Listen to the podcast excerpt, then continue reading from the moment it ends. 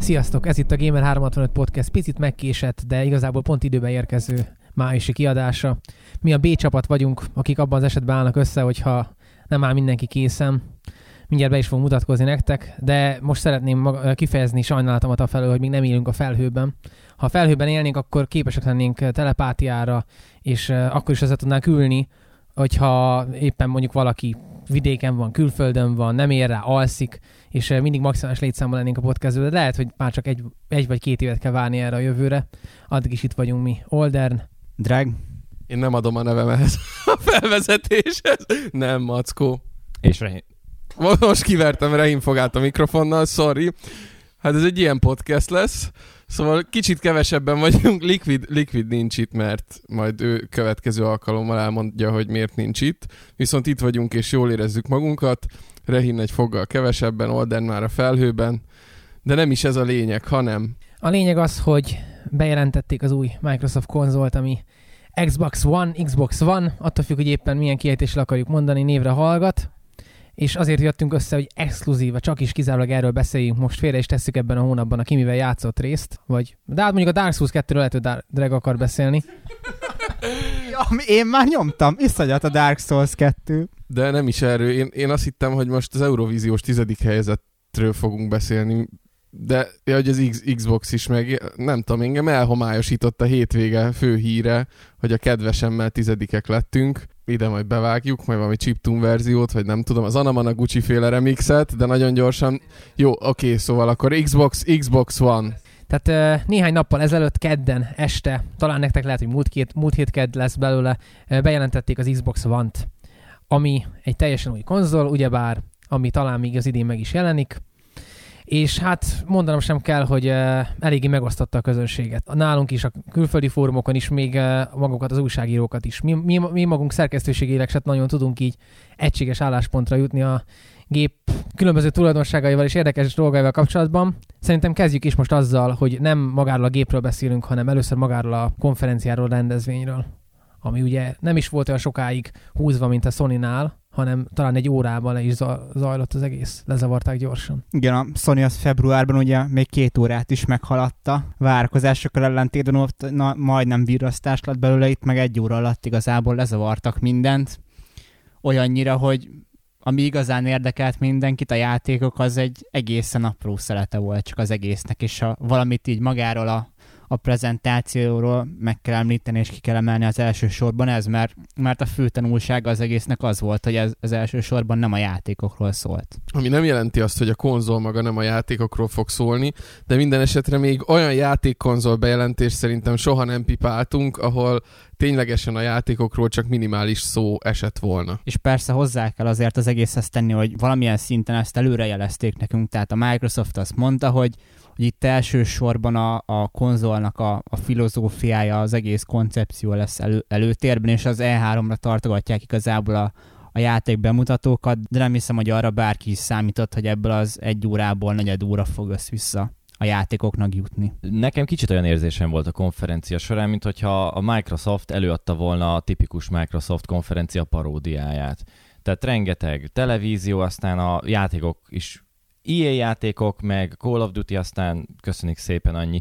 Összességében szerintem itt prezentáció nem volt rossz, csak hát ez nem az a része volt, ami nekünk szólt. Ahogy ezt ők is bevallották egyébként később, hogy most vagyunk túl azon a részén, amit a játékosok úgy is utálni fognak. Most jön az a rész, amikor elmondjuk, hogy podcast előtt milyen jókat röhögünk bizonyos poénokon, és a podcastre az összes muníciót ellőjük, és addigra már nem marad semmi. Hát most beszélgettünk épp arról, hogy mennyire hülyének nézik az embert. Tehát jó prezi volt, de hogy bizonyos, tehát egy másik oldalról megközelítve a dolgot, azt lehetett látni, hogy egy csomó mindent úgy a szádba rágtak. Így most megmutatjuk még egyszer, hogy tévé, játék, tévé, játék. És egy csomó helyen figyelemmel követhetted azt, hogy ez már csak azért sem a játékosoknak szólt, mert nem csak a, nem csak a kulcsszavak, és nem csak a, a fő témák voltak ugye a játékosoktól eltérők, hanem egy kicsit a kommunikáció módja, és inkább az átlagembert célozták meg, sőt, még inkább az amerikai átlagembert célozták meg, mint egyébként azt ezeken a prezentációkon megszokhatta az ember. Én mondjuk a Wii U bemutató után ezért nem nagyon tudom őket hibáztatni, mármint, hogy túlmagyarázták a dolgokat, tehát legalább így gondolom mindenki érteni fogja, hogy ez mennyiben nyújt többet, mint a mostani konzoljuk. És ha esetleg átaludtad volna az elmúlt egy hetet, akkor gyorsan nézzük is meg, hogy miről beszélünk most éppen. Ugye az új konzol az a gép mellett rendelkezik egy Kinect kettő pont nullával, ami hát lehetővé teszi azt, hogy a szokásos Kinectes feature-öket most már tényleg indulás, indításkor kezdve lehető legjobb minőségbe élvezzük már, hogyha ez éppen nekünk ez kedvünk van. És ezen, ezen kívül pedig három operációs rendszer van az új gépben, van egy, ami a játékokkal foglalkozik, van egy, ami a multimédiás funkciókat tudja elidvarázsolni azonnal, mármint azonnal, és a harmadik uh, operációs rendszer az egy ilyen átkötő elem a két operációs rendszer, a két kernen, a két mag között. Emögött pedig egy viszonylag erős gép van, ami a PlayStation négy hardveréhez úgy nagyjából összehasonlítható, bár a mostani információk alapján azért annál egy picivel gyengébb, gyengébb lesz a masina, pláne úgy, hogy itt több feladatra lesz uh, majd beosztva az erőforrás. Én onnan kezdeném az egészet, onnan te is elkezdted, hogy Kinect. Ugye ez is egy nagyon-nagyon izgalmas téma, és még mielőtt lemegyünk ilyen mélyebb rétegekbe, nézzük át ugye ezt a filoz- ennek a filozófiának az első részét, hogy ugye folyamatosan figyel a környezetét, figyeli a, a, a játékost a, a kamera, ugye alapvetően minden játékban feltételezhetően lesz valamilyen Kinect funkcionalitás, ami egyrésztről nagyon-nagyon jó dolog, mert ugye Gabe Newell mondta talán pont azt, hogy milyen jó lenne, hogyha a játékosnak a fizikai állapotát tudnád monitorozni valahogy, és azt szerint módosítanád a játékokat. Tehát ez egy tök innovatív dolog lehet, nagyon jó dolgokat lehet belőle kihozni. Ugyanakkor beszéltünk arról is, hogy ez elég durván megsértheti a, a kis privát teredet, ugyanis aki kinectezett már, az tudja, hogy a játék, hogyha kimész a képernyőről, visszajössz, és mondjuk a megváltozott fényviszonyok miatt elsőre nem ismeri fel az arcodat, akkor feldobja neked a kérdést, hogy oké, okay, te most a mackó vagy, a, a B-user vagy a C-user, hogyha mondjuk egy gépen van három user, és elsőre nem ismert meg. Ugye azt hiszi, hogy guestként jelentkezel be. És tegyük fel, hogy meg fog ismerni, de mi van akkor, hogyha te nem akarod, hogy nézzen téged a kamera, és direkt úgy helyezed, hogy mit tudom én, a falat lássa. Én el tudom képzelni ezt is, hogy lehet, hogy addig nem fog játékhoz engedni a berendezés, amíg ténylegesen ott nem ülsz, és föl nem ismer téged, hogy igen, ez te vagy. Te vagy az a játékos, aki hivatalosan bejelentkezett ebbe a mostani menetbe. Ha valaki esetleg nem értené, hogy az egész, ez az egész hogy merül fel bennünk, azt tudni kell az új Kinectről, hogy egyrészt minden géphez jár automatikusan, másrészt az Xbox One csak úgy tudod majd használni, ha Kinect hozzá van csatlakoztatva a géphez, ezáltal be is van folyamatosan kapcsolva. Most, hogy ezt enyhíthetette azzal, hogy, hogy te letakarod, vagy elfordítod, vagy bármit csinálsz a Kinect-tel, ezt, ezt most egyelőre még nyilván nem tudjuk, de az biztos, hogy ilyen szempontból komolyabb megkötések, elvárások lesznek úgymond a játékosok irányába, és én tényleg el tudom képzelni, hogy ez, ez sokan, sokaknak úgy jön le, hogy ez már a személyes vagy intim szférájukban már olyan szinten belenyúl, hogy, hogy ők azt mondják, hogy köszönik, de ők ebből nem kérnek, akár még paranoia szinten is előjött. Tehát nyilván nem fogják minden háztartásból az ezernyolcvan pé-s videót streamelni Redmondba élőben, x százezer háztartásból, de, de én megértem, ha valaki azt mondja, hogy köszönöm, engem ne hallgatózzanak le, meg ne, ne nézzék, hogy én mit csinálok, még ha ez a gyakorlatban nyilván nem is történik meg. A probléma ezzel leginkább az, hogy ezek a cégek nem arról híresek, hogy engedékenyek lennének ezen a téren, vagy teljesen átlátszóak, ugyanis például a Sonynál volt pár év olyan botrány, botrány nem is volt annyira nagy dolog, hogy ilyen rootkiteket rakott a pé cé-dre a kötelező szoftverük mellett, tehát azért, és az a Sony, most a Microsoft meg ugye operációs rendszerekkel rendelkezik, első megjegyzésem ezzel kapcsolatban, hogy azért ehhez hozzá lettünk szoktatva. Mert több hónapja már szivárodnak azok az információk, amikben már le volt írva, hogy bizony, kötelező Kinect. Ott még azt mondtuk, hogy aha, biztos nem. Na jó, de talán. Oké, okay, rendben. És most meg, ha ezt előtte nem hallottuk volna, szerintem még ennél is nagyobb megütközés lett volna. Így, hogy volt egy kis időnk alkalmazkodni, az, az egy kicsit azért megváltoztatta a dolgokat. Illetve én azon, azon lenném én meglepődve, hogyha a Microsoft engedi azt, hogy valamilyen szinten ezt te a hálózati részről korlátozd. Tehát például az első gondolatom, ami a Kinect kettő pont nullával kapcsolatban így bennem volt, hogy vajon meg tudom én azt tenni, hogy amikor ül a új gép a dashboardon, és egész napi dolgomat csinálom éppen, iszok egy vizet, vagy bármit csinálok éppen, elrablok nyolcezer ember, nem rablok el senkit nyilván, ezt majd kivágja mackó. Tehát akármit csinálok, ez alatt az idő alatt azokat az adatokat esetleg gyűjti-e, egyáltalán én tudom-e nézni, és el tudom képzelni, hogyha mondjuk én a routeren elkezdek szórakozni, akkor azt fogja érzékelni a gép, hogy hát megpróbáltad letiltani a, a, a internet hozzáférést, az egész nem működik, úgyhogy ez hagyd abba. Tehát ezt el tudom képzelni, hogy ez nem ilyen, ez mindent vagy semmit lesz szerintem. és azért az, annak vannak veszélyei. Akkor is, hogyha tényleg csak annyit csinálsz, hogy mesztelenül Xbox One-azol. Meg esetleg mást is csinálsz az Xbox előtt mesztelenül, de csak most se csinál az ember ilyet, hát nem vagyunk perverzek. Na, de ennek van egy másik oldala is, ami szintén bejelentettek már, hogy hogy egyes filmtársaságok ugye nagyon nagy hangsúlyt fog kapni az ilyen különböző filmes kölcsönzések, Netflix és stb. E, demand anyagok elérése a netről, webről, sorozatok, stb.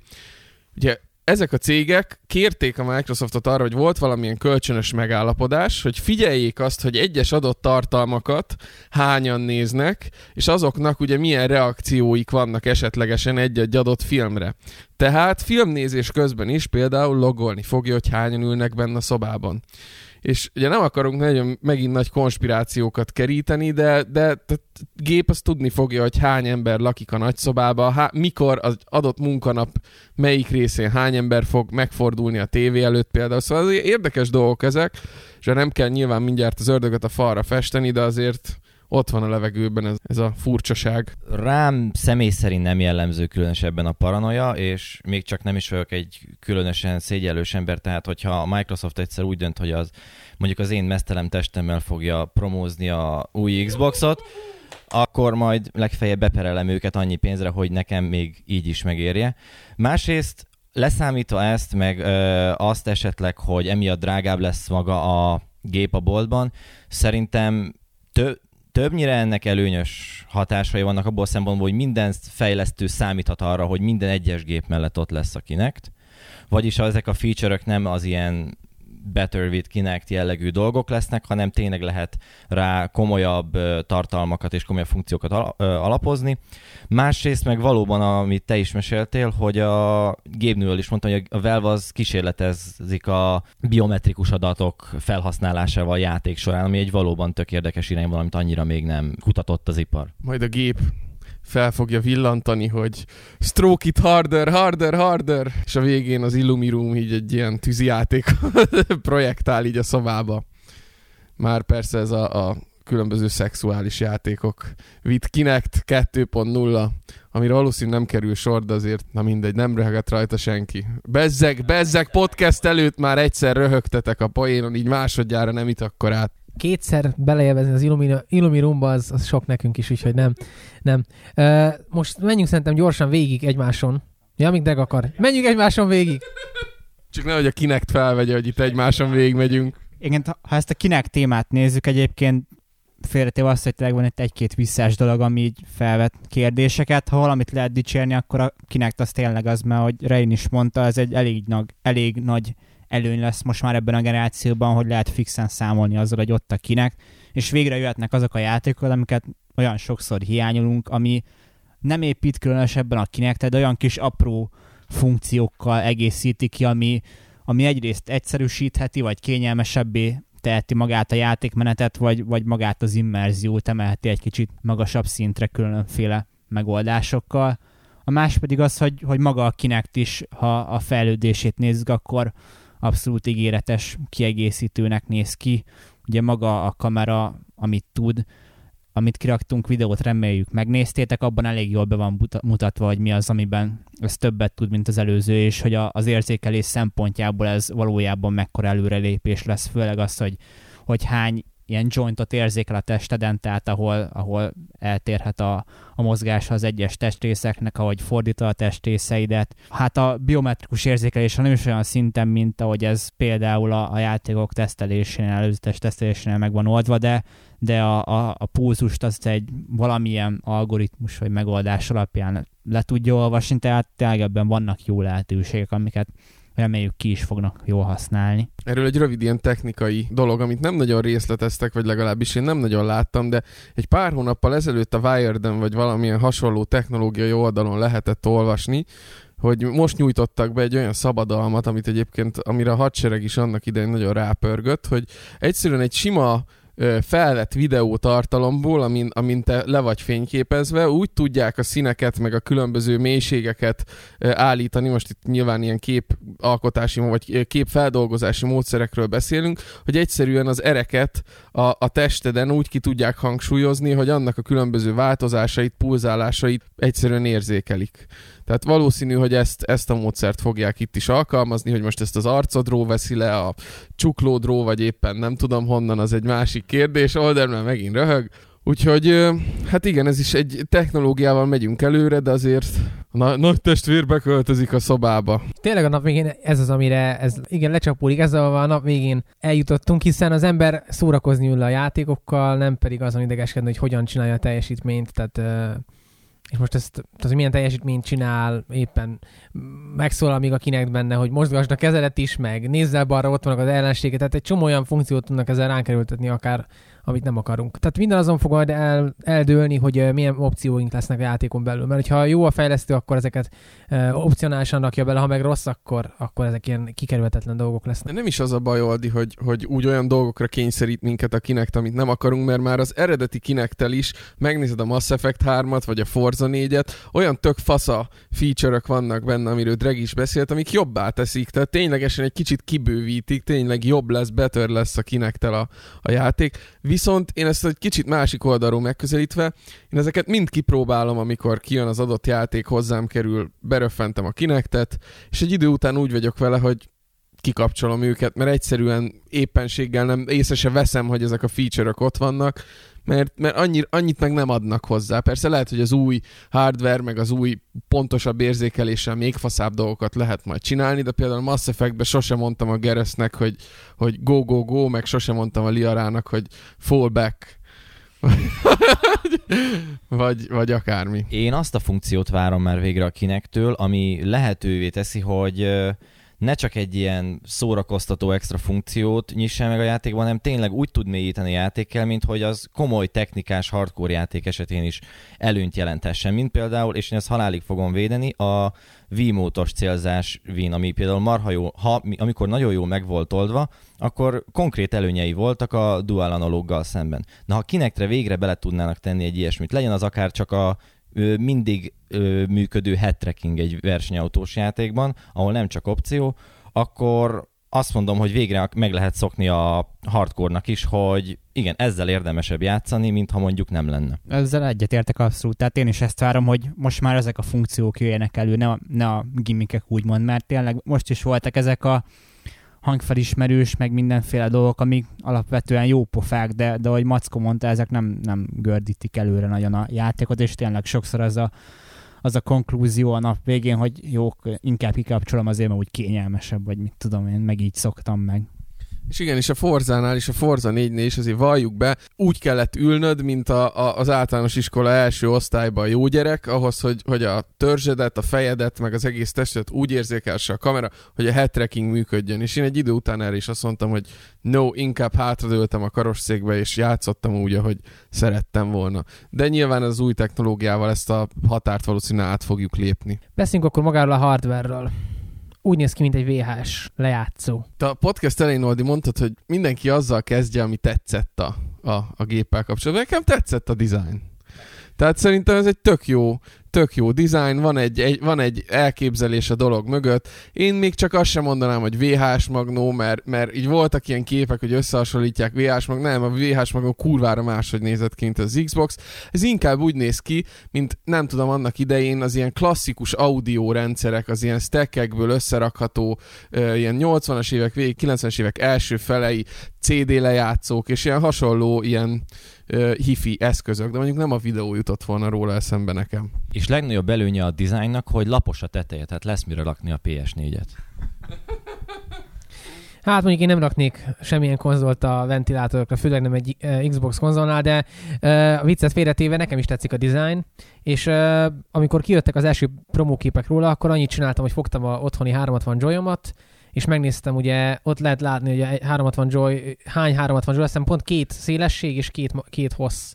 És az azt jelenti, hogy pontosan egy olyan tizenöt centivel lesz szélesebb és hosszabb, mint a jelenlegi Slim háromhatvan, és még dizájnra is egyezik, ugyanabból a porfogó anyagból fog készülni szegény, és szerintem ez teljesen jól néz ki. És uh, én nem is bánom, hogy ekkora lett. Na most lehet kezdeni sírni, de két dolgot lehet csinálni játékosként. Vagy sírunk azon, hogy nagy, de, de oké, rendben van, viszont ak- akkor, ha most kisebbet akarunk, tud- tudnunk kell, hogy ez mivel jár. Tehát a kis konzol jelenleg a Wii U, oké, uh, olyan teljesítménye is van, meg olyan dolgai is vannak. Na most a, a, ez a konzol azért normális... Uh, teljesítménnyel fog bírni, szóval jó az a hűtőborda méret, jó az, hogy van szellőzés benne, inkább legyen belőle a táp, inkább legyen egy darab egységesen megoldott rendszer, amiben tudnak szépen hűteni, mert hogyha a táppal lesznek külön problémák, az, az se kell senkinek szerintem megint.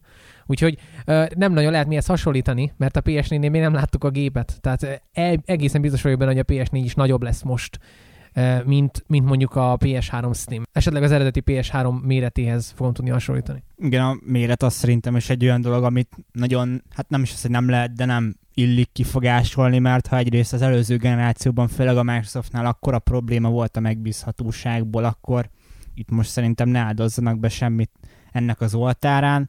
Ami a gép kinézetét illeti, akkor én itt kisebbsége leszek, szerintem eléggé csúnyácska, szegény, de De ugyanakkor tényleg az a kategória, amit mondtatok, hogy elég jó, jól bele fog simulni a, a nappalinak a látványába, tehát abban nem lesz baj. Meg igazából olyan részlet nincs rajta, ami azt mondod, hogy ránézed, és azt mondod, hogy úristen, nekem ez nem kell. Inkább csak hiányolok róla valami, hát nem is extra, de valami olyan vonást, ami így ebbe a kétezer-tízes millióbe így beleillene ez az egész. Na most ugye az eredeti Xboxnál, az Xbox háromszázhatvan eh, eredeti fat verziójánál ugye az volt a koncepció, hogy belégzés. És ugye ez egy ilyen nagyon érdekes design elem volt. És eh, szerintem én úgy, úgy voltak most ezzel, és ez egy ilyen globális trend is, hogy, hogy nem nagyon akarják már most túlcsicsázni az ilyen mindenféle eszközdesign, mennek a letisztult, egyszerű vonalak, formák felé. Meg azt is érteni kell, hogy szerintem ezt, annak szánják ezt az eszközt, hogy minden mást, amit a, ami a tévét környékén van, lecserélni erre. És onnan, abból a szempontból viszont szerintem jó a dizájn, mert, mert van annyira semmilyen, hogy gyakorlatilag bármilyen lakásban elférjen.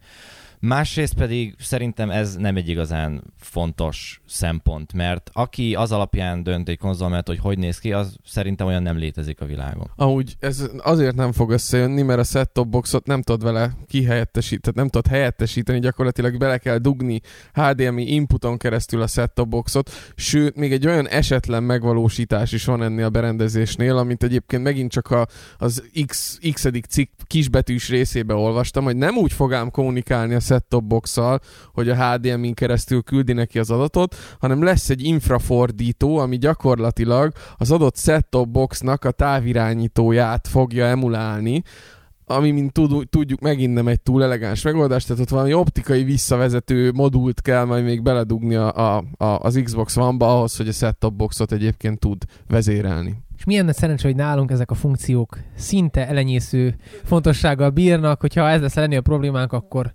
valószínűleg összetehetjük a két kezünket, aztán tapsolhatunk vele éjszakáig. Ami viszont újdonság lehet szerintem sokaknak a hardware kapcsán, hogy amikor össze megláttuk a gépet, fel a hátulját, akkor ugye azt mondtuk, hogy de jó, végre belső tápos Xbox. De később a cikkekből, és aztán a Digital Foundry-nak az összefoglalóból is kiderült, hogy nem, már külső táp lesz a géphez. Ez a külső táp, ez nem egy olyan nagy dolog, Oldi, nagyon felhördültél. Hát azért hörültem fel, mert előbb megvédtem azért, hogy ha már ilyen nagy, akkor benne van a táp is legalább.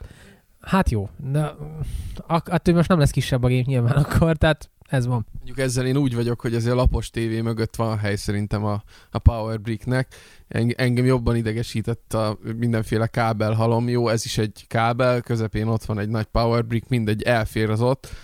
Szerintem a magának a készüléknek a, a megbízhatóságát javítja az, hogyha, hogyha nem belülre rakod azt a másik hőtermelő nehéz és, és trafókat és nem tudom milyen plusz elektronikákat tartalmazó egységet, amiben egyébként semmi rakétatudomány nincsen, viszont ezek azért hajlamosak elromlani. Nem tudom, nekem jelenleg a háromszázhatvanon a Power Brick-i az, ami hangosabb, mint maga a gép. És ez néha meg is lep engem, de ez van. Úgyhogy hát üzemelnek benne a ventilátorok, nem tudom mi. Valami üzemel, üzemel. Nem, nincs benne ventilátor, de üzemel. Abba max cicereg valami. Odi, az egereket ki kéne esegetni a Power Brickből. Kontrollernek, nektek hogy tetszik így? Mert még nem fogtátok kézzel, de már láttátok. Hát nekem a legnagyobb szívfájdalmam az lesz, hogyha ebből a gépbe a kontroller lesz a legjobb, mert nagyon tetszik. Tehát ilyen abszolút tíz per tíz. Eddig is a legjobb kontroller volt a háromszázhatvan. Számomra én, én a pé es joyokat szer- megszoktam, de nem megszerettem, pedig éveken át volt pé es kettő, de nem kezd után. És a, a háromszázhatvan Joy-nál egyen, egyetlen dolgot mondtak sokan, hogy a D-pad rossz. Nekem az se volt gondom, nyilván meg kell tanulni. Ö, olyan embereket ismerek live-on, akik olyan precíz kombokat hajtanak végre százból kilencvenötször a D-paddal, amire legtöbb ember azt mondaná, hogy nem, ez nem létezik. Úgyhogy itt ö, ügyességről van szó. Nyilván az ügyetlenebb, vagy kevésbé odafigyelt ö, irányításnál a D-pad, a jobb D-padra segíteni fog, mert kevésbé lesz hibatűrő, vagyis jobban hibatűrő lesz, igen. Tehát ez az új D-pad, ez tényleg kijavítja azt az egyetlen olyan dolgot, ami gond volt. Meg úgy látom, megváltozott egy kicsit a ravaszoknak a szöge, picit másképp kell majd hozzá nyúlni, ami nem tudom, hogy jó-e vagy rossz. Amikor így nagy kihagyások után, négy-öt hónap kihagyás után hat-nyolc óra haló, Halo partiba kezdtem, akkor utána végén azért éreztem a mutatójamat, hogy ez elfáradt, hogy lehet, hogy ezen segíteni fog valahogy. Hát igen, az Xbox háromszázhatvan kontrollert igazából csak elrontani lehetett volna, azt a kevés módosítást, a D-padot, meg, a, meg az analógokat, amiket már a Aberdeen kontrollerrel már kijavítottak, azt, azt most megtartották. A felső része nekem kicsit nem tetszik, meg a guide gombot átvariálták, az furán néz ki nekem, de amire viszont kíváncsi vagyok nagyon, az az, az új funkció, hogy a, a rezgés az most már így valamilyen módszerrel bele lesz vezetve magukba a ravaszokba, és olyan a, onnan is lesz visz, közvetlen visszajelzés, ami totális újdonság, így így magamban kicsit el sem tudom képzelni, hogy ez most pontosan hogy is néz ki, meg milyen lesz. Végre egy feature, amit nem a Nintendótól loptak, szokás mondani. Egyébként ez olyan lesz, hogy ahogy lősz, nem csak hogy rezeg, hanem egyszerűen vissza, visszalöki az analógot, mintha rendesen egy ravaszt húznál, vagy például a gáznyomásnál úgy fog viselkedni egy, a, a ravasz, mintha egy pedált tolnál lefele. Szerintem itt erre kell gondolni, nem csak sima rumble funkciókra. Amit meg a tetejéről mondtál, az meg szerintem visszatérés az Xbox egy, az eredeti Xbox egynek a dizájnjához, ami egyébként nem egy túl jó dolog, szerintem se, de hogy alapvetően nagyon rendben van a Joy. Ez biztos, hogy itt a bele rakott kis motorok vissza is tolják a triggereket, mert az nekem kicsit azt, azt jövőt jósolja, amikor majd olyan erősen fogok mondjuk meghúzni a ravaszt rajta, hogy a motort egyszerűen eltöröm, amikor azt szeretne nekem vissza a csatolást küldeni mondjuk egy pisztolylövés után. A motort nem töröd el, mert azok általában áttéteken keresztül vannak kivezetve, és ugyanígy, amikor el töröd az analóg kar, tehát az analóg karnál is ilyen mindenféle potméterek mérik, hogy mennyire húzott be az analóg kar, tehát azt is ugyanannyi erővel azt is kitörhetnéd, de azt se törted ki soha az életbe. Nem hiszem, hogy kitörnél belőle bármit azzal, hogy, hogy visszatör. Ha Mackó nem vágta volna ki, akkor az elmúlt harminc-negyven másodpercben kínos csöndet élhetetek át velem is Dreggel, amíg Mackó is rein azon vitatkozott, hogy a motor széttörhető-e, hogyha elég, elég keményen akarja megpróbálni ezt az idő, időre teljesítését a pályának, a nem tudom, Forzába, vagy nem tudom, mivel játszanál, valamivel biztos játszanál, amivel időre kell teljesíteni dolgokat.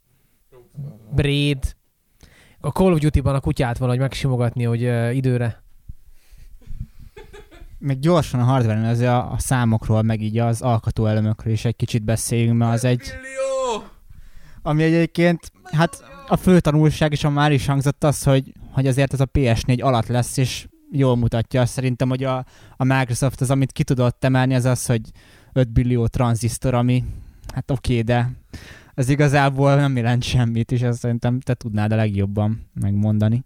Nem, hát azért jelent, mert itt ilyen a billiós számok, a nem tudom, egy két-három évvel ezelőtti á em dé csúcs gé pé ú-kba voltak ilyen, mit tudom én, másfél billió, és akkor mindenki lesett, hogy uram, atyám, mekkora, mekkora tranzisztorszám. Ja, ezt most nem tudom fel, ez most magyarul vagy angolul volt billió, mert ugye az nem ugyanaz. Akkor öt milliárd tranzisztorról beszélünk, igen.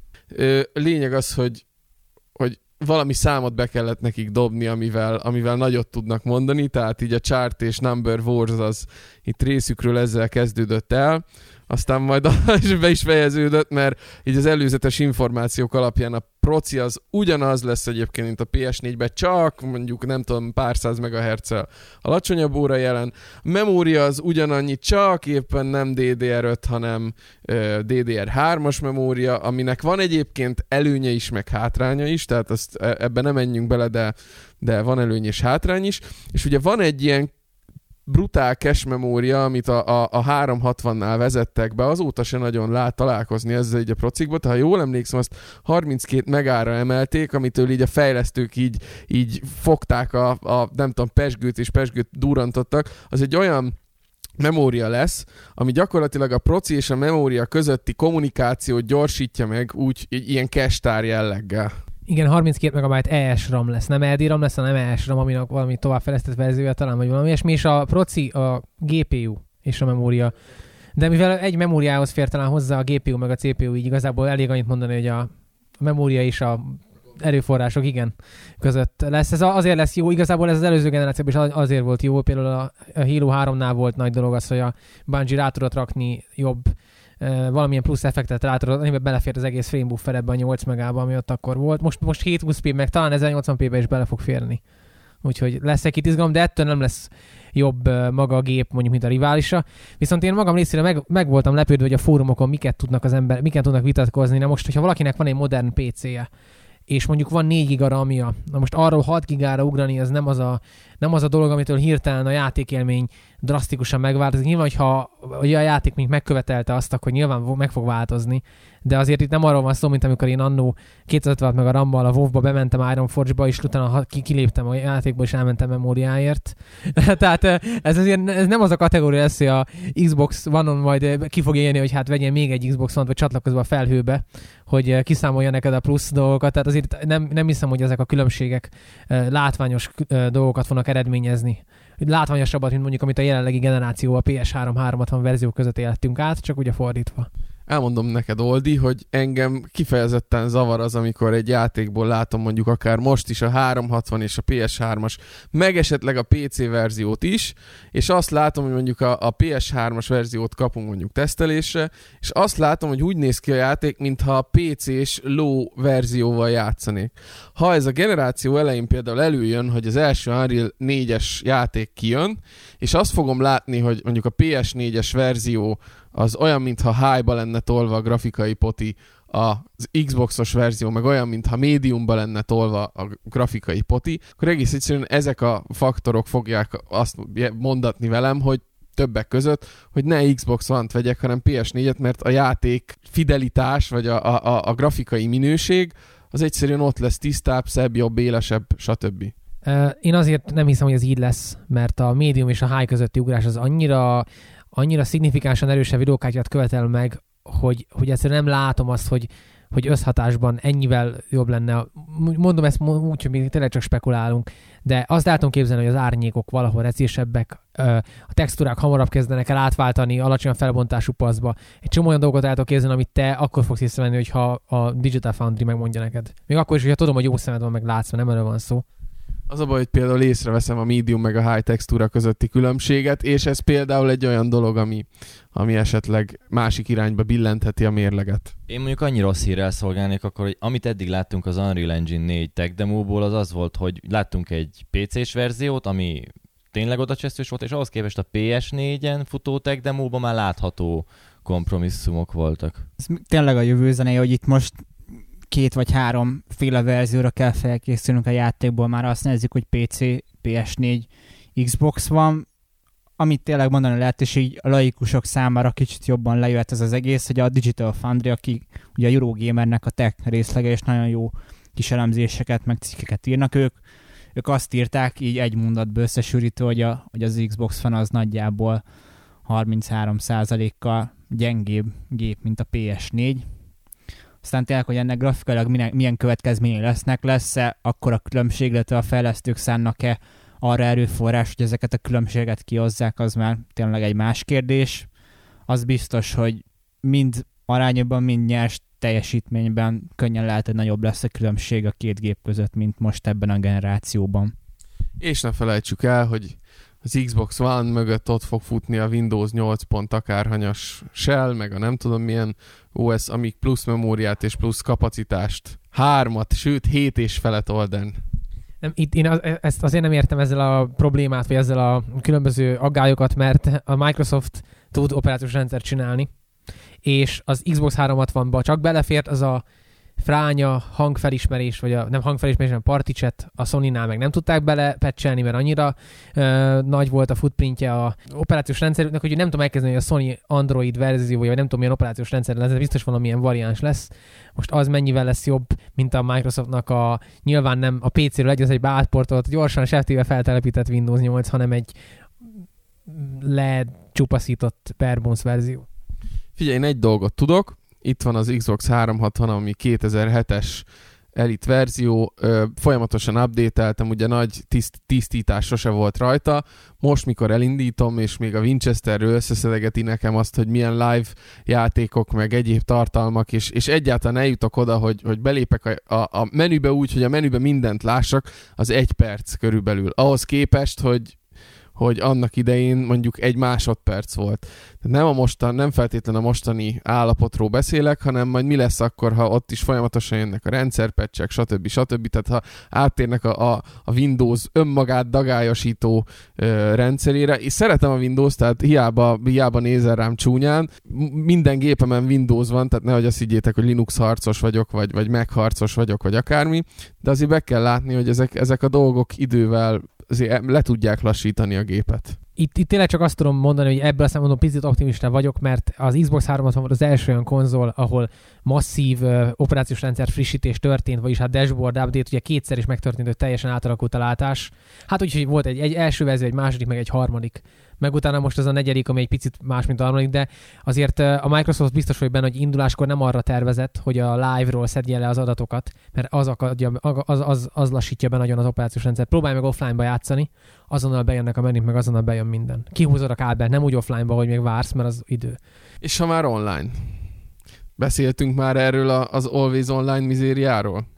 Mert hogy ez is ugye így ut- utólag derült ki, hát ugye ott a prezin, én sejtettem, hogy erről egy, egy kurva kukkot nem fognak majd mondani, ahhoz képest utána már ilyen nyilatkozat, olyan nyilatkozat. Az első este még össze se tudtuk tenni a képet, aztán a másnapi cikkek tisztázták le úgy igazából, hogy miről is van szó. Hát azért, ha belegondolsz, azt nagyon nem is tudják, hogy tálalni, tehát nem mondhatják azt, hogy ja, de egyébként ez csak úgy működik, hogy, hogy ezt mindig netre kell, tehát azért így kacsintanak kettőt, és akkor mennek tovább. Szóval ez tényleg az utáni interjúkban, meg a kú end á, hivatalos kú end á-ből derült ki, hogy hogy bizony, hát nem is always online lesz, de, de az, amit sokan kifogásoltak, hogy hogyha nem lesz internetem, akkor tudok-e Xboxozni, hát a válasz az, hogy nem, mivel jelen állás szerint a, a Phil Harrison nyilatkozata szerint huszonnégy óránként be kell logolni a live-ra, különben, különben nem enged be. Igen, amiből aztán, hát nem is vita lett, de amivel a Microsoft próbált takarózni, hogy ők utána azt mondták, hogy oké, okay, igen, a Phil Harrison valóban ezt mondta, de ez egy bizonyos szituációra arra vonatkozik, amikor a single player játékkal játszol. Aztán, hogy a többinél majd mi lesz, azt majd még megmondjuk, de hát őszintén szóval nem látom, hogy ezt így megvariálnák, hogy most ha ezt csinálod, akkor így logolj be, ha ezt csinálod, akkor amúgy. Tehát ez igazából szerintem egy, egy úgymond kibúvó egy számukra, hogy, hogy valamivel leplezzék ezt, mert nyilván ők is tisztában vannak vele, hogy ez egy olyan dolog, aminek annyira nem örül a többség, vagy legalábbis nem pozitív hírként fogják fel, mert hogy ilyen eddig nem volt egyik konzol esetében sem.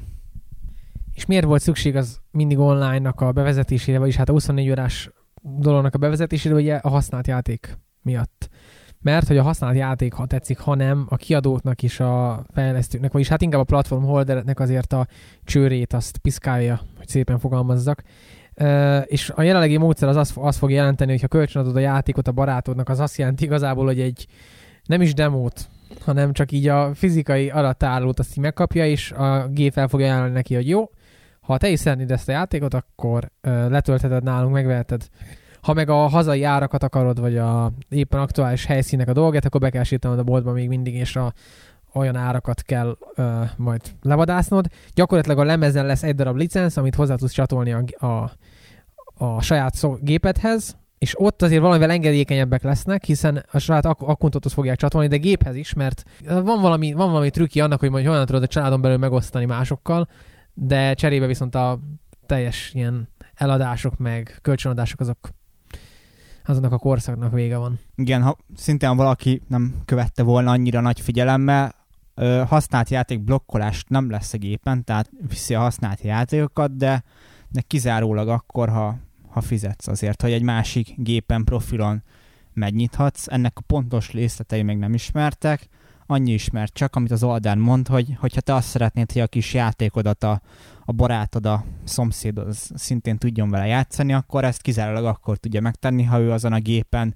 a te saját profiloddal bejelentkezik és azzal játszik, de ekközben meg te ugye nem tudsz majd otthonról, már csak azért sem, mert nem lehet egyszerre két, két helyen egyszerre ugyanaz a játék nem futat, tehát nem lehet multiplikálni. Úgyhogy az egyetlen megoldás, amikor kvázi több ember hozzáférhet egy ugyanazon játékhoz, az tényleg az, hogyha egy adott gépen van több profil, az eddig nyilatkozatok alapján úgy tűnik, hogy ez az egyetlen ilyen mód, minden más esetőség le lesz tiltva, és valamilyen fizetős megoldás lesz, ami ugye a használt játékpiac jelenlegi állása szerint egy óriási változás, és nem véletlen, hogy ez a hír váltotta ki a legnagyobb, leghevesebb vitákat, mert ez egy olyan változás, ami, aminek még a nyomai is sem voltak meg a, a korábbi generációkban, digitális disztribúció ide vagy oda.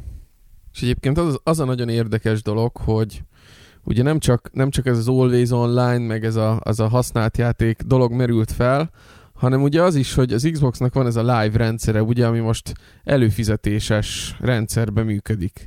Tehát egyrészt beszélünk arról, hogy van egy gép, ami mindig az onlinehoz van kötve, mint egy ilyen életadó köldögzsinóron keresztül folyamatosan kommunikál a hálózattal, a, há- a felhővel, stb. stb. El tudjátok képzelni azt, hogy ne csak a multiplayer, hanem, hanem úgy gyakorlatilag minden jó más szolgáltatás is előfizetéshez legyen kötve, mert én olyan, olyasmi dolgot is el tudok képzelni, hogy egész egyszerűen kötelező lesz akár valamilyen előfizetés is a gép mellé. Ha ez a, azt jelenti, hogy olcsóbban fogják adni a gépet az elején, akkor olcsóbban fogják adni. Tehát az, amiről mondjuk két vagy három podcasttel korábban beszéltünk, hogy lesz egy olyan modell, hogy előfizetéssel, mint ami Amerikában egyébként van is már az Xboxra, hogy előfizetéssel tök olcsón megkapod a gépet, de igen, ám utána minden hónapban le kell perkálnod akár egy nagyobb összeget is.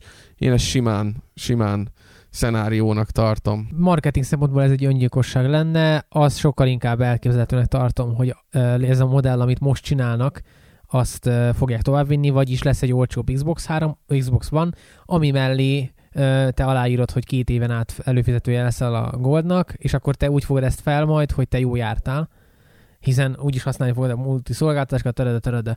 Ez, ez, egy, ez egyik fele, a, a, ezt megfordítod, és azt mondod, hogy megveszed a gépet, és utána még plusz költségeid lesznek, ezt senki nem fogja úgy beadni neked, hogy, hogy ezt te jó szívvel adjuk, akkor is, hogyha alapból használnád magát a szolgáltatást, úgyhogy nem hiszem, hogy mindent ehhez kötnének. Kicsit egyébként ugyanarról beszéltek, de szerintem bármennyire is szeretné, egyébként szerintem a Microsoft szeretné, hogy ez így lenne, hogy, hogy valamilyen előfizetés kapcsolódna a konzolhoz, szerintem ezt nemzetközi szinten nem nagyon tudják végigvinni.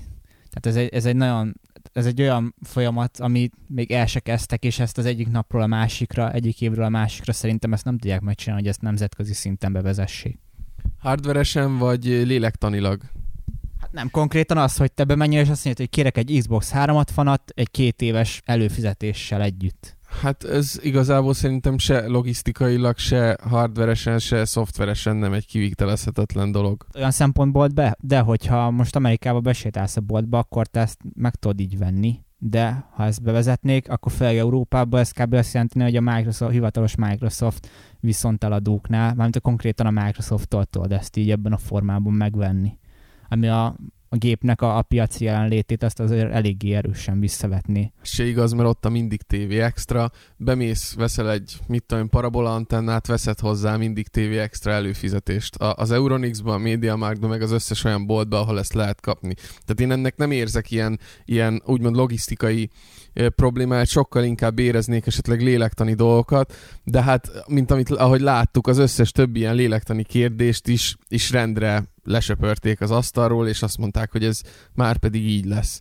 Tehát annak én se látom értelmét, hogy megveszel ötszáz dodóé vagy ötszáz euróé egy konzolt, és utána még rátukmálják az előfizetést, hanem egyszerűen azt fogják mondani, hogy előfizetés nélkül, mert online nélkül sincs értelme a konzolt használni, akkor előfizetés nélkül sem lesz értelme használni a konzolt. Aztán, hogy ezt majd izgalmassá teszik-e Xbox Plus akciókkal, ahol esetleg ingyen játékokat kapsz, meg egyéb dolgokat, az megint egy más kérdés. Én egy ekkora paradigmaváltó konzol mögött egy ilyen lépést is el tudok képzelni, és ez úgy, úgy lett még nekik sincs száz százalékig kidolgozva, tehát ezt esetleg azért nem hirdették még be. Abból a szempontból el tudom képzelni ezt a az esetet, hogy azt tisztán látszik, hogy azokra már most sincsen tekintettel a Microsoft, akiknek nincsen állandó internet kapcsolatuk akármilyen okból. Tehát azok konkrétan nem fognak tudni videójátékokkal játszani a konzolon, akkor meg már miért ne tennék kötelezővé, de én mégsem hiszem, hogy ezt meg fogják lépni. Ez egyszerűen pé er szempontból borzasztó lenne, hogy megveszed, nyilván drága lesz a gép.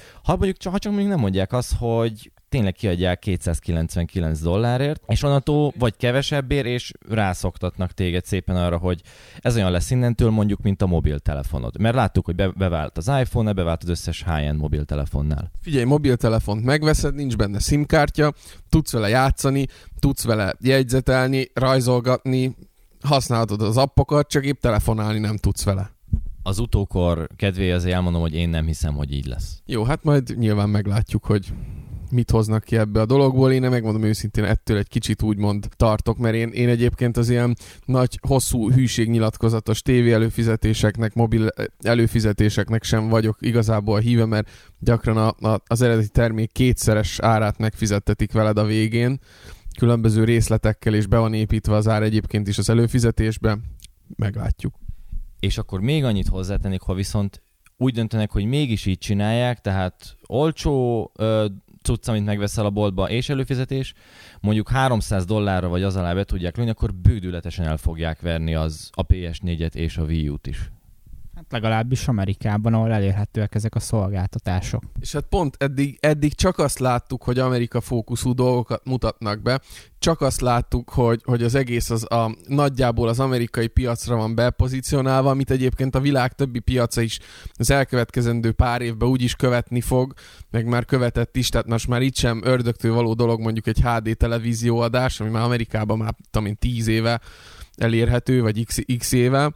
Tehát elképzelhető, hogy a Microsoft nagyobba gondolkodik, az már, már nyilvánvaló, hogy nagyobba gondolkodik, mint a játékbiznisz, és ha ő ezzel meg akarja változtatni a különböző egyéb habitusainkat, akkor azt úgy gondolja, hogy meg is változtathatja. A nap végén az Xbox háromszázhatvan is egy olyan konzol volt már, ahol ha komolyan vetted a játékot azon a gépen és multisztál, akkor a live az kötelező volt, de nem volt rád erőltetve. Így eh, én továbbjában is azt gondolom, hogyha már így mindenképp állást kell foglalni, hogy nem lesz kötelező, de meg fognak tenni mindent annak érdekében, hogy úgy érezd, hogy kötelező. Nem lesz kötelező, de egyértelmű, hogy ezt a konzolt ne vedd meg, hogyha nem akarsz live-ozni. Tehát ez, ez annyira egyértelmű nekem, hogy a Gold, tehát nem is tudom, hogy mihez, mihez tudnám hasonlítani ezt. Ennek egyébként nem is lehetne jobb jelet találni, mint az, hogy megszoktuk, pontosan már nem veszük magától értetőnek, hogy ingyen multiplayer van ahhoz a játékhoz, amit megveszünk. Tehát már nem ott tartunk, hogy emiatt hőbörgünk, hanem gondolkodunk azon, hogy hogyan lehetne még ezt a cég részéről továbbvinni. Úgyhogy viszont az egészen egy kicsit egy, egy lépésre távolabbról szemlélve az egészet, én azt gondolom, hogy a szerkesztésünkben is volt egy ilyen, nem is tudom, hogy Stinger beszélte, rendelte ki magát még az on, on, mindig online-nal, hogy, hogy úgy állunk egy kicsit hozzá ehhez, mint hogyha egy olyan konzolról beszélnénk, ami, ami, amit nekünk úgy kötelező megvenni, hogy mi meg akarjuk venni, és akkor hogy a, ezzel, ezzel a látásmóddal próbáljuk nézni, hogy ez a funkció, hogy funkcionalitás szempontjából mit kínál ez a gép, meg milyen kötöttségeket vesz ránk. Én azt látom, hogy a Microsoft ezzel a konferenciával nagyon könnyűvé tette például nekem a választást. Mert hogyha ez, ami most megtörténik, ez mind így lesz, akkor én nagyon-nagyon boldogan fogom a PlayStation négyet választani. Nem azért, mert nem szeretem a Microsoftot, Isten óvjon engem, én ötyák, szeretem a Windows-t is, szeretem az Xbox háromszázhatvanamat is, ott van az összes barátom live-on, nagyon jókat szórakozunk együtt, és veszem a Goldot, de annyi akadály hárul majd elém, hogy én nem látom azt, hogy, hogy, hogy miért kellene nekem kimennem még plusz mérföldeket azért, hogy most a, ezt a konzolt válasszam. Főleg akkor én nem, hogyha játékokat nem mutatták még meg. Mivel győztek volna engem meg? De még mielőtt mindenkinek a végső konklúziójára ráugranánk, azért ha már ez a Gamer háromszázhatvanöt podcast, akkor egy kicsit a játékokról is beszéljünk. Még olyan sok mindent nem is mutattak. Amivel az egész indult, ez az í á Sportsnak a bemutatója volt, amiről hát később kiderült, és amit egyébként közben is lehetett sejteni, hogy egy nagy bullshit volt az egész, ugyanis prerendelet volt az egész, és oké, okay, azt mondták, hogy játékbeli asszeteket felhasználtak, de, de kézzel volt animálva, meg stb. meg stb. Tehát egyébként is az egész úgy nézett ki, mint valami öt-hat éves cégé, ami alapból bizarr volt, de így már legalább tudjuk is, hogy miért. Csak apró megjegyzésként az ilyenek a jelenléte megint a fekete lyuk. szindróma volt, eltűntek a Nintendónál, eltűntek a Sonynál, úgy ahogy, ergo valahol máshol lenniük kell. Lehet, hogy a Microsoft két hónap ezelőtt szólt nekik, hogy négy darab rendert hozzatok össze, vagy hármat, mert jön a reveal. Nem tudom, hogy erre mit gondoltok, de folytassuk, igen. Voltak olyan pletykák, hogy nem tudom, a en ef el licenszére a Microsoft mennyi millió dollár, tehát, és itt azt hiszem százasba kell. Tehát ilyen háromszáz vagy, vagy négyszáz millió dollárt fizetett a Microsoft az en ef el licenszére. Én nem tudom, nem tartom elképzelhetetlennek, hogy onnantól olyan pénzkalapolás, hogy teljesen lefordítsam a lefordíthatatlant, ment, hogy nem véletlen az, hogy az í á itt képviseltette magát ilyen mértékben, plusz ez is ilyen igazán a pitésen amerikai volt az egész e-prezentáció, nektek, neztek amerikai foci, meg u ef cé, meg mindent, amit egyébként imádtok, ami mi, én személy szerint itt aludtam a prezentáció között, tehát akkor inkább tényleg beszéljenek a tévés opciókról, többet nézek tévét, mint amerikai focit. Uh... Ami már érdekesebb volt azért ez a Forza Motor, Motorsport öt, mert azért szintén csak egy nagyon rövid videót láttunk, aminél szintén felmerült, hogy ez most cégé volt-e vagy sem, mert, mert az első benyomás az mindennyiunknál az volt, hogy egyrészt totál cégének néz ki a képvilága, másrészt, hogy ez a mesés kinézet, oké, hogy alapból is kicsit jellemzi a Forzát, az a kicsit színesebb, műanyagosabb, kevésbé valósághű, de, de ez itt ennél a videónál különösen kijött valamiért. Nyilatkozta aztán a Turnten, hogy azt nem tetted ki hírnek, hogy az valójában tehát élőben futott a dolog. De azt még nem, tudom, nem tartom elképzelhetetlennek, hogy mondjuk ez már a visszajátszás módból volt, ami ugye nyilván kicsit felturbózza a grafikát. Nekem egyébként személy szerint, amit a Forzából láttunk, az még mindig túlságosan a steril kategóriát képviseli. Akkor már nekem a Horizon a legszimpatikusabb Forza játék továbbra is, amivel kicsit több életet láttam. És az meg a másik dolog, hogy most megnéztük itt pont a podcast előtt, szintén elővettem egy ilyen régi Edge magazint, ott van az asztalon, szerintem ilyen kétezer-öt magasságából van, aminek a pé gé er három van így az elején, a borítóján, és belül is van egy ilyen feature, egy ilyen előzetes a Project Gotham Racing háromról, és most így belegondolok, nem hogy a, a túl sok grafikai különbséget nem látni a, a pé gé er hármas promóképek és a Forza ötös promóképek között, de még igazából azt a generációs ugrást sem nagyon érzed, hogy, hogy itt most ez, ez miért is van. Jó, kurva jól nézett ki az autó a Forza öt bemutatóban, meg a város is egy fokkal vagy két fokkal azért részletesebb ö, grafikát mutatott, mint az eddigi Forzák, de egész egyszerűen tényleg itt is valami, valami bű, büdös volt ezzel a bemutatóval kapcsolatban, tehát tényleg Vagy, vagy valamilyen cé gé beütésű valami volt, vagy egy feltupírozott Forza négy motor, ami, ami hát cé gének is néz ki, Next Gennek is néz ki, meg nem is. Szeretném azt mondani, hogy ez már hetek óta fejemben van, de hát ugye alapból nem is lehetne, másrészt meg most csak az eszembe. Leesett, leesett, hogy mi van az egész mögött. A Microsoft tudatosan nem akart játéknak kinéző játékokat mutatni, és ez a következő beszélt játékunknál is elő fog jönni. Egyszerűen ki lehet adva ukázba, hogy ne legyen kezelőfelület mutatva. Egy darab újit nem láttunk, egy darab játéknak tűnő játékot nem láttunk, rajta volt egy ilyen elmosásos filter, nézzen úgy ki, mintha valahogy, mintha kicsit filmesebb lenne az egész, de közben persze nincs köze a valósághoz.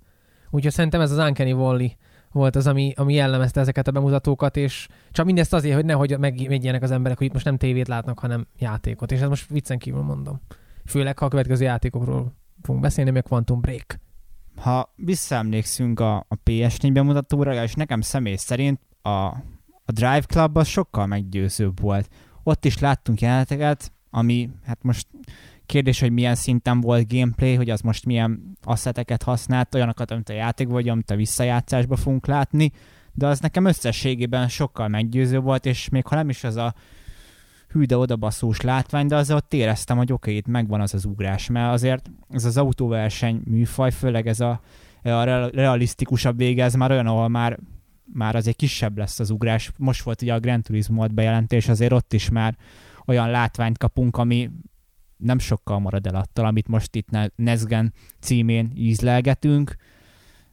És nem is sokban múlja felül azt, amit egyébként gé té öt néven ismerünk. Úgyhogy... Dreget megöltem. A egyetlen gyenge pontjára rátapintottam, és megtekertem háromszázhatvan fokba. Nem, hát ez most dicséret volt. Hát nem, nem, de nem. Mindegy. Na, Quantum Break, amiről szintén olyan sokat láttunk, hogy semmit.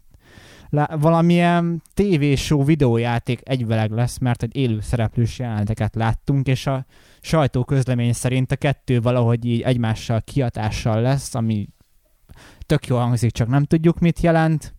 Ez tökre úgy hangzik, mint amit kilencvenhatban csináltak az első cé dé-romos játékokkal, hogy volt hozzá felvéve egy órányi ilyen full motion videó, akkoriban így hívtuk kurvaszar felbontásba, és ilyen tíz perc gameplay volt az egész játék, és véget érhetett így, meg úgy a, a film, ami egyébként tökre elmaradt a, a, az akkori filmek színvonalától. Ellenben itt a mostani átvezetők azért már mutatják, hogy esetleg közelítik majd a sorozatok minőségét így prezentáció tekintetében ezek az átvezetők.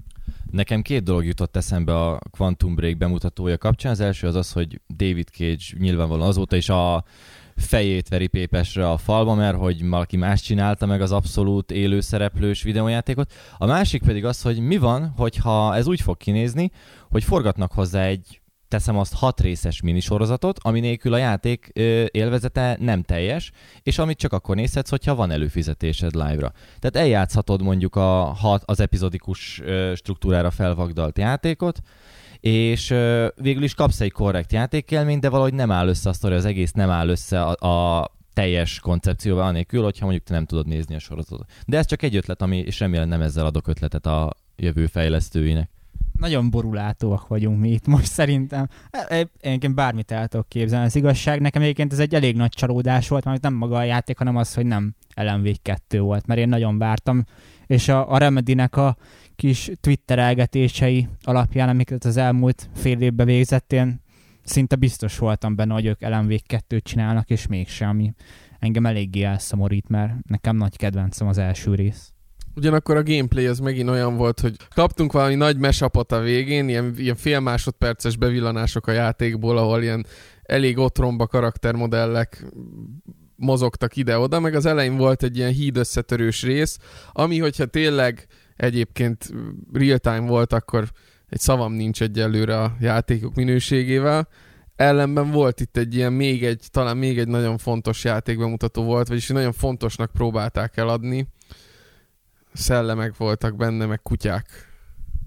Nem, hát fontos is, tehát mi volt a prezin? té vé, té vé, té vé Sports, meg Call of Duty. Hát persze, hogy Call of Duty, hát ez a legnagyobb videójáték franchise, és hát mi mással vonuljanak ki, mint azzal. És abból azért már láttunk néhány másodperc gameplayt, és hát az a szomorúság, hogy pont a idézőjelesen leggyengébben kinéző játékból láttunk. Annak ellenére is, hogy elvileg előzetesen azt vártuk, hogy ez már a, a Next Gen Infinity Ward engine-en fut, aztán egy-két nappal később lenyilat, lenyilatkozták, hogy hát, izé, ez igazából nem Next Gen, hanem ez a, ez a régi motor, de improved, szóval ez már, ez már fejlesztett, de, de még a régi.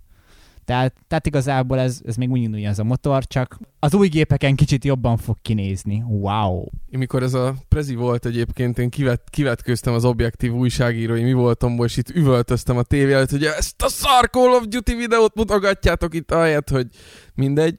És euh, egyik ilyen elkeseredettségembe benyögtem, mikor így mondták, hogy az új grafikai engine, hogy legalább ezt, legalább a kibaszott Quake három alapmotort már lecserélik, és mert ugye hogy a Call of Duty-k azok még mindig a valahogy a Quake három engine-nek a, a tizenöt éves fejlesztésének az eredményeképp születnek meg évről évre, és mikor ezt így mondtad nekem itt, hogy ez, ez, én erről a hírről lemaradtam, akkor itt teljesen ledöbbentem, hogy igen, meglépik ezt is egyébként. De nem baj, van Fish á i, tehát a hal az úgy elúszik előled, meg lesz kutya. Na igen, ha, ha valahol akkor így csúcsosodott ki ez a nézzük hülyének a a nézőket a tévé meg a, a monitor előtt, hogy ezt kiemelték, hogy halak elúsznak előlet, és hogy ez milyen feature, én ott tényleg az szürreális volt, hihetetlen.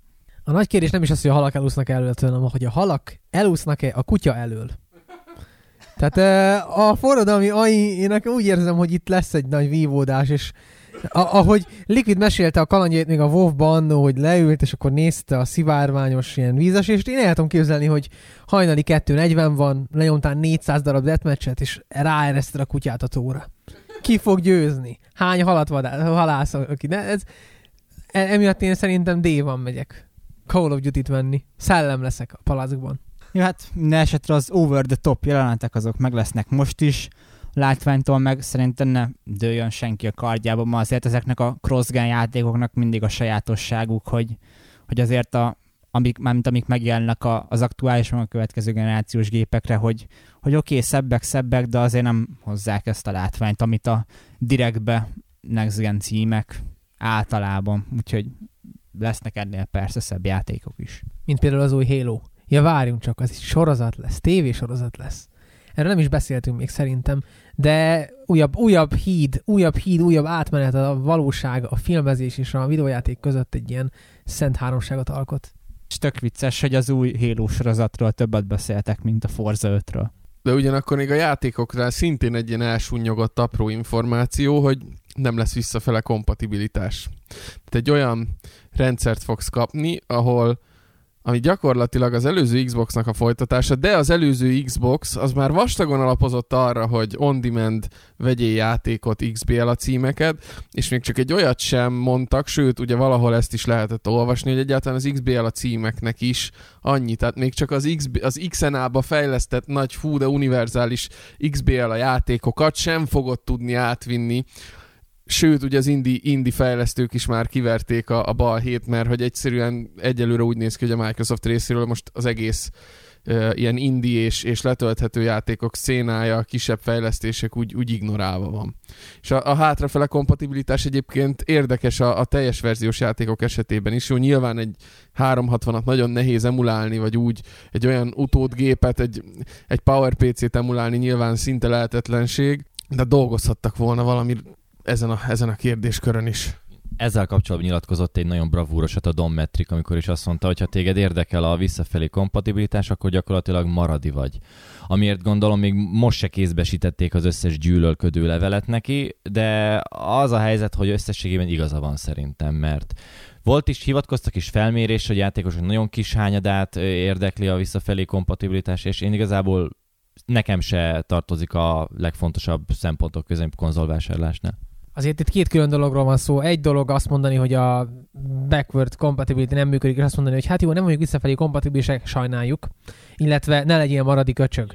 Ez, ez, egy, ez egy fundamentális dolog. A másik az, hogy nekem nem kell, hogy emulálják a háromszázhatvan címeket, de ha már Games on Demand-nak a kínálatot legalább egy minimálisan nem sikerült, legalább az, XB, az iksz bé el-át. Tehát az iksz bé el-t hozzák át. Az iksz en-át oké, hogy lelőtték, az is most már mono, monoként megy tovább, amit ott sikerült összealkotniuk, az már is ilyen multiplatform fejlesztő rendszerként, amit a Microsoft ott hagyott, de miért kellett ott hagyni? Miért nem lehetett volna megoldani, hogy, hogy, meg, tehát, hogy nem tudom elképzelni azt a döntést, ami, ami ezt megelőzte, hogy uh, milyen meeting, ott lettem volna és nevettem volna végig, az biztos. Tehát csak a tisztánlátás kedvé, a teljes iksz bé el a felhozatal, az maradni fog háromszázhatvanon és nem lesz elérhető vanon? Aha, így van, így van. Xbox One-on, Xbox One-os appok meg letölthető játékok lesznek. Tehát, tehát igazából ezt lehetett volna elegánsan megoldani, meg lehetett volna nem elegánsan. Szerintem senki nem azért vesz új konzolt, hogy az előző konzol dolgait folytassam, mert akkor nem vennék új konzolt, de ha már ez az opciót van, akkor azért ezt illene elegánsan megoldani. Igen, itt tényleg nem az a baj, hogy most emiatt tömegek nem fognak konzolt venni. Itt inkább egyrészt arról van szó, hogy azért most már a digitális disztribúció ebben a generációban ott volt, és most már lesznek azok a játékok, amiket bizony te csak és kizárólag azon a gépen tudsz majd elérni, amíg még működik a géped, aztán ha nem, akkor majd meglátjuk, mi van, de ami miatt szerintem nagyon felhördülés az volt az az, hogy ezek a konzolos hagyományok, ezek így szépen kezdenek így leapadni, meg eltűnni, azért régebben ez egy elég alap dolog volt, hogy, hogy visszafele kompatibilitás, például a Sony-nál azért a pé es egy, pé es kettő között ez egy elég, elég komoly híd volt, és nagyon sokszor más gépeknél is előjött, aztán most ez egyre inkább háttérbe szorul, ugye a pé es négy-re lesz visszafele kompatibilis, bár ott még talán esetleg még mindig egy olyan lépés megszülethet, hogy a gálykája valamit okoskodik a Sony, és, és megoldják, de a lényeg, hogy, hogy nem lesz. A másik meg, ami ugye a az indie részleget érinti, hogy, hogy nagyon úgy néz ki, hogy, hogy self-published címek, tehát, tehát úgymond kiadó nélkül közzétett játékokra nem lesz lehetősége az indie fejlesztőknek, ami ha valóban így lesz, akkor azt fogja egész egyszerűen magával vonni, hogy a többség azt fogja mondani, hogy hát akkor köszönjük, akkor a Xbox One-ra nem készítjük el a játékunkat, mert oké, okay, hogy az iksz bé el az egy tök jó dolog volt, és még a többségnek megérte. Például a Jonathan Blow-nak, aki Microsoft kiadásuként jelentette meg a Braidet, ami óriási siker lett. Most már látjuk, hogy ő is teljesen a másik oldalon áll, mert azért ez a indie világ nagyon sokat fejlődött, és most már ott a Steam, ott a pé es négy, ott a Wii U, megvan a lehetőségük arra, hogy a saját játékaikat önállóan kiadják. Amíg ezek a lehetőségek megvannak, addig nem fognak úgymond önmagukkal kiszúrni azzal, hogy még egy kiadót közbeiktatnak.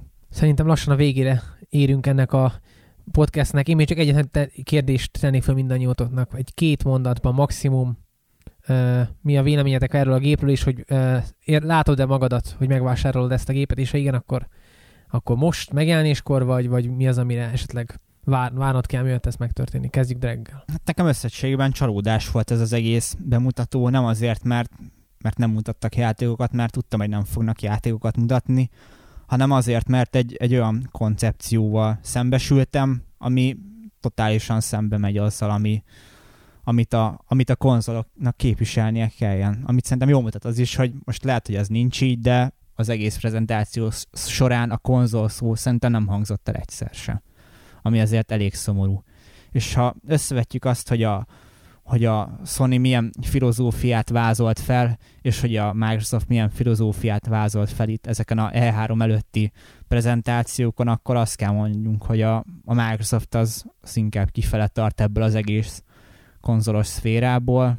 Tényleg azt remélem, hogy, hogy ennek nem lesznek olyan hatása, hogy ez egész összezuhan, és, és ez lesz a követendő út, mert, mert a Sony úgy tűnik, hogy ő, ő tényleg megpróbálja megtartani ezeket az idézőjeles hagyományokat valamilyen szinten, és az egészet szerintem tök jól példázza, hogy amíg a Sony bemerte azt vállalni, hogy a leges-leges-legelső pé es négy játék, amit bemutattak, az a Knack volt, ami meg az, hogy a Mark Sernik kiállt, és ő beszélt ott, egyébként egy tök jó beszédet tart, főleg ezután a Microsoftos kicsit bohóckodás után annyira más benyomást keltettek, mint most a, a Microsoft az í á-vel, meg a, meg a tíz percben lerendezett játékokkal, hogy én tényleg én, én szeretem az Xbox háromszázhatvanat, vannak Microsoft franchise-ok, amiket szintén nagyon szeretek, de, de egyszerűen én jelenleg azt látom, hogy, hogy a Microsoft számára én, mint olyan játékos, aki a konzolokat pont azért szereti, ami a lényegük. Én már különösebben nem vagyok számára fontos, amennyiben így van. Én is szívesen megválok tőlük, tehát egyenlőre nekem ez csalódás, és, és egyenlőre nem látom magamat, hogy különösebben megfogná ez az egész. Persze még a játékokat nem láttuk, és, és nem is azt mondom, hogy nem lesznek jó játékok a gépre, mert egészen biztos, hogy lesznek, miért ne lennének, már csak azért is mondta az összes multiplatform cím, de nem úgy tűnik, hogy a választási lehetőség nézőpontjából ők lesznek a nyerők. Reim? Én a kicsit mellét félrecsúszott bemutató ellenére se vagyok borulátó a konzollal kapcsolatban. Lehet sok véleményt olvasni arról, hogy látszik, hogy a Sony, a Sony számára mindig a videójátékok a fontosak, a Microsoft meg, meg, meg már nem, nem annyira érdekelt a játékokban. De a nap végén a játékokkal játszunk, és nem a cég vezetőségének a hozzáállásával. Hogyha balmeréket nem is érdekli annyira a videójáték, akkor majd ők foglalkoznak a tévével, és annyi pénzt vágnak a videójáték részle- részlegnek, hogy úgyis lesz rá egy rakatjáték. Tehát meg kell várni az E hármat. Én, én úgy látom, vagy annyira tudom tippelni, szerintem a két gép közül a Xbox One lesz az olcsóbb, ami igenis sokat fog nyomni alatba, mert a külsős fejlesztők miatt a két gép felhozatalának nagyjából a kilencvenöt százaléka meg fog egyezni egymással, onnantól pedig az ember ízlésén múlik, hogy a PlayStation négy vagy a Xbox felé húz. Én azt mondom, hogy ha ennél nagyobb blamák nem lesznek a géppel kapcsolatban, mint amit most láttunk, akkor elképzelhetően tartom, hogy végül szimpatikusabb lesz az Xbox, mert, mert ha kicsit jobban húzok a ő exkluzívjaik felé. Na hát én, én egyelőre nem mondanék szintén végső konklúziót, a félelmeimről már beszéltem. Ezek a félelmek nagyjából abból fakadnak, hogy egész egyszerűen ez a prezentáció, amit most láttunk, ez nem a videójátékosnak, hanem sokkal inkább a, a Samsung, az el gé, a, a, az Apple és az egyéb hasonló, és a Google fogyasztóinak szólt, tehát ezekkel a szolgáltatásokkal próbál bővíteni most a Microsoft, és, és ez a prezi, ez teljes mértékben arra volt ráhangolva, hogy ők magukat ezen a piacon is valahova bepozícionálják. Megvárom az E hármat, megvárom a, a... És igenis nekem fontos az, hogy egy, egy sor Digital Foundry elemzést is megvárjak, sőt, megvárom a launchot, megvárom azt az első pár hónapot, ami, ami itt a két gép körül le fog pörögni, és utána fogok igazán, ö, hogy mondjam, verdiktet mondani. Most egyelőre ott tartok, hogy, hogy ahogy az előző generációban nekem a pé es kettő hangulata volt az, ami így dominált, ha erre a generációra fogok gondolni, a nagyon jó PlayStation három játékok ellenére is valahogy a, a, a háromszázhatvannak a hangulata az, ami, ami úgy, úgy a, a lelkemet egy picit megérintette. Következő generációra még egyelőre teljesen nyitott vagyok. Én, én a pé es négy felé húzok, de ott is igazából arra van szó, hogy a Sony-nak a first party címei engem annyira nem fogtak meg, hogy nagyon nem. Viszont a Microsoft-i is kezdenek annyira nem megfogni, tehát a Halo négy mai napig kimaradt, még pedig én szerettem a hármat, sokat multiztam vele, Reach-el is multizgattam, és ebben kiismerült a Microsoft franchise-jának a szeretete, úgyhogy én, én addig nem mondok véleményt egyik next-gen konzolról sem, már azon fel, amit eddig mondtam, hogy amíg meg nem jönnek az első verekedős játék rá, vagy az első Platinum játék, vagy az első dé em cé játék. Addig, addig nem tudok mit mondani, mert addig a Wii U a nyerő. Sziasztok! Ó, Dio elköszönté, basszus. Hát akkor így kiabáljuk bele együtt a mikrofonba, hogy két hét múlva, három hét múlva, négy hét múlva, nem tudjuk, most egy kicsit talán nagyobb létszámba, főnök jelenlétében is találkozunk. Aztán E három, úristen, lehet, hogy csak azután jelent, előtte is lehet. Három hét múlva E három. Hát tudjátok, mint majd úgyis kin lesz a főoldalon, figyeljétek mindig a főoldalt, azzal keljetek, azzal feküdjetek, és akkor kiderül, hogy mikor lesz a következő podcast. Sziasztok! Hello!